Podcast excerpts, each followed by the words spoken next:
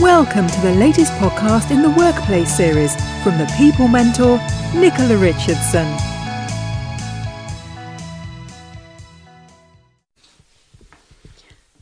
Hello, are you sitting comfortably?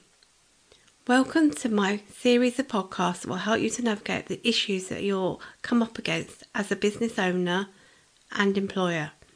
So, today I want to talk about how good relationships improve resilience and your chances of success. If you've listened to the other podcasts in the series around resilience, you'll know that there are a number of things that contribute, contribute to and build resilience. There's good physical health, emotional intelligence, and self awareness. And as well as that, another important thing that can impact on our resilience is the state of our relationships. This includes personal and working relationships, and both are a source of support and strength if they are healthy. If we have good relationships with the people around us, we'll be more resilient because we'll feel supported and we'll feel like we have the strength to both cope with and overcome problems and challenges. So let's look at personal relationships first. If you're a business owner, the main gripe that your partner, family, and friends will probably have is that they don't see enough of you.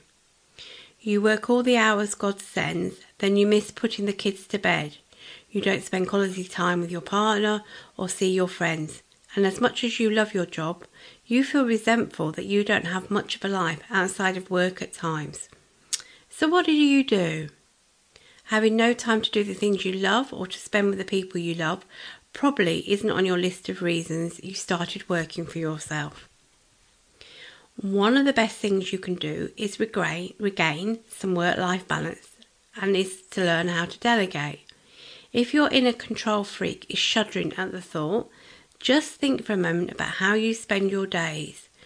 Do you spend it on onerous, unimportant tasks that aren't growing your business? If that sounds like you, you need to learn to delegate or you will never have a successful business that you can eventually step back from. Have you created a business that can't run without you? If so, don't worry. All you need to do is learn how to trust your employees to complete tasks to standards even when you're not there. I know it's not easy, but if employees don't feel that you can trust them, how will you ever have a good relationship with them? If you don't have a good relationship with them, they won't be engaged or motivated to work hard and do well. And you won't be able to step away and leave things in their hands. It really is a vicious circle. So, if you're a self confessed micromanager who believes that nobody but you can run the show, how can you learn to trust your team to take the reins? Well, you just trust them, and show them that you do. Workplaces where there's a lot of mistrust and conflict are not happy and productive workplaces. So, if you want the freedom that comes with being your own boss, you have to take steps to change things.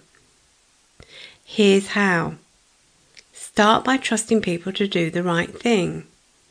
Don't assume that your employees are naturally lazy or incapable. Show them that you believe in them and you'll be rewarded with motivated people who want to do the job right. Be the manager who understands that sometimes people make mistakes, but it doesn't mean that they aren't capable or they never will be. The next thing is to make your employees feel empowered. Do you want a capable, hard-working team who don't have to come to you with every little problem? The way to do that is to encourage them to use their initiative and give them some responsibility. When people have control of their work and responsibility for something bigger than themselves, they're far more likely to be engaged in doing the job well and getting a good result. Delegation is the thing that pulls everything together. It's about trusting your team and empowering them by giving them tasks to do without you going into micromanager mode and looking over their shoulders or suggesting how something could be done better. Once you show them that you trust them to succeed independent of you, This lays the groundwork for you being able to take a step back from the business sooner rather than later. But just handing out tasks to your team isn't enough.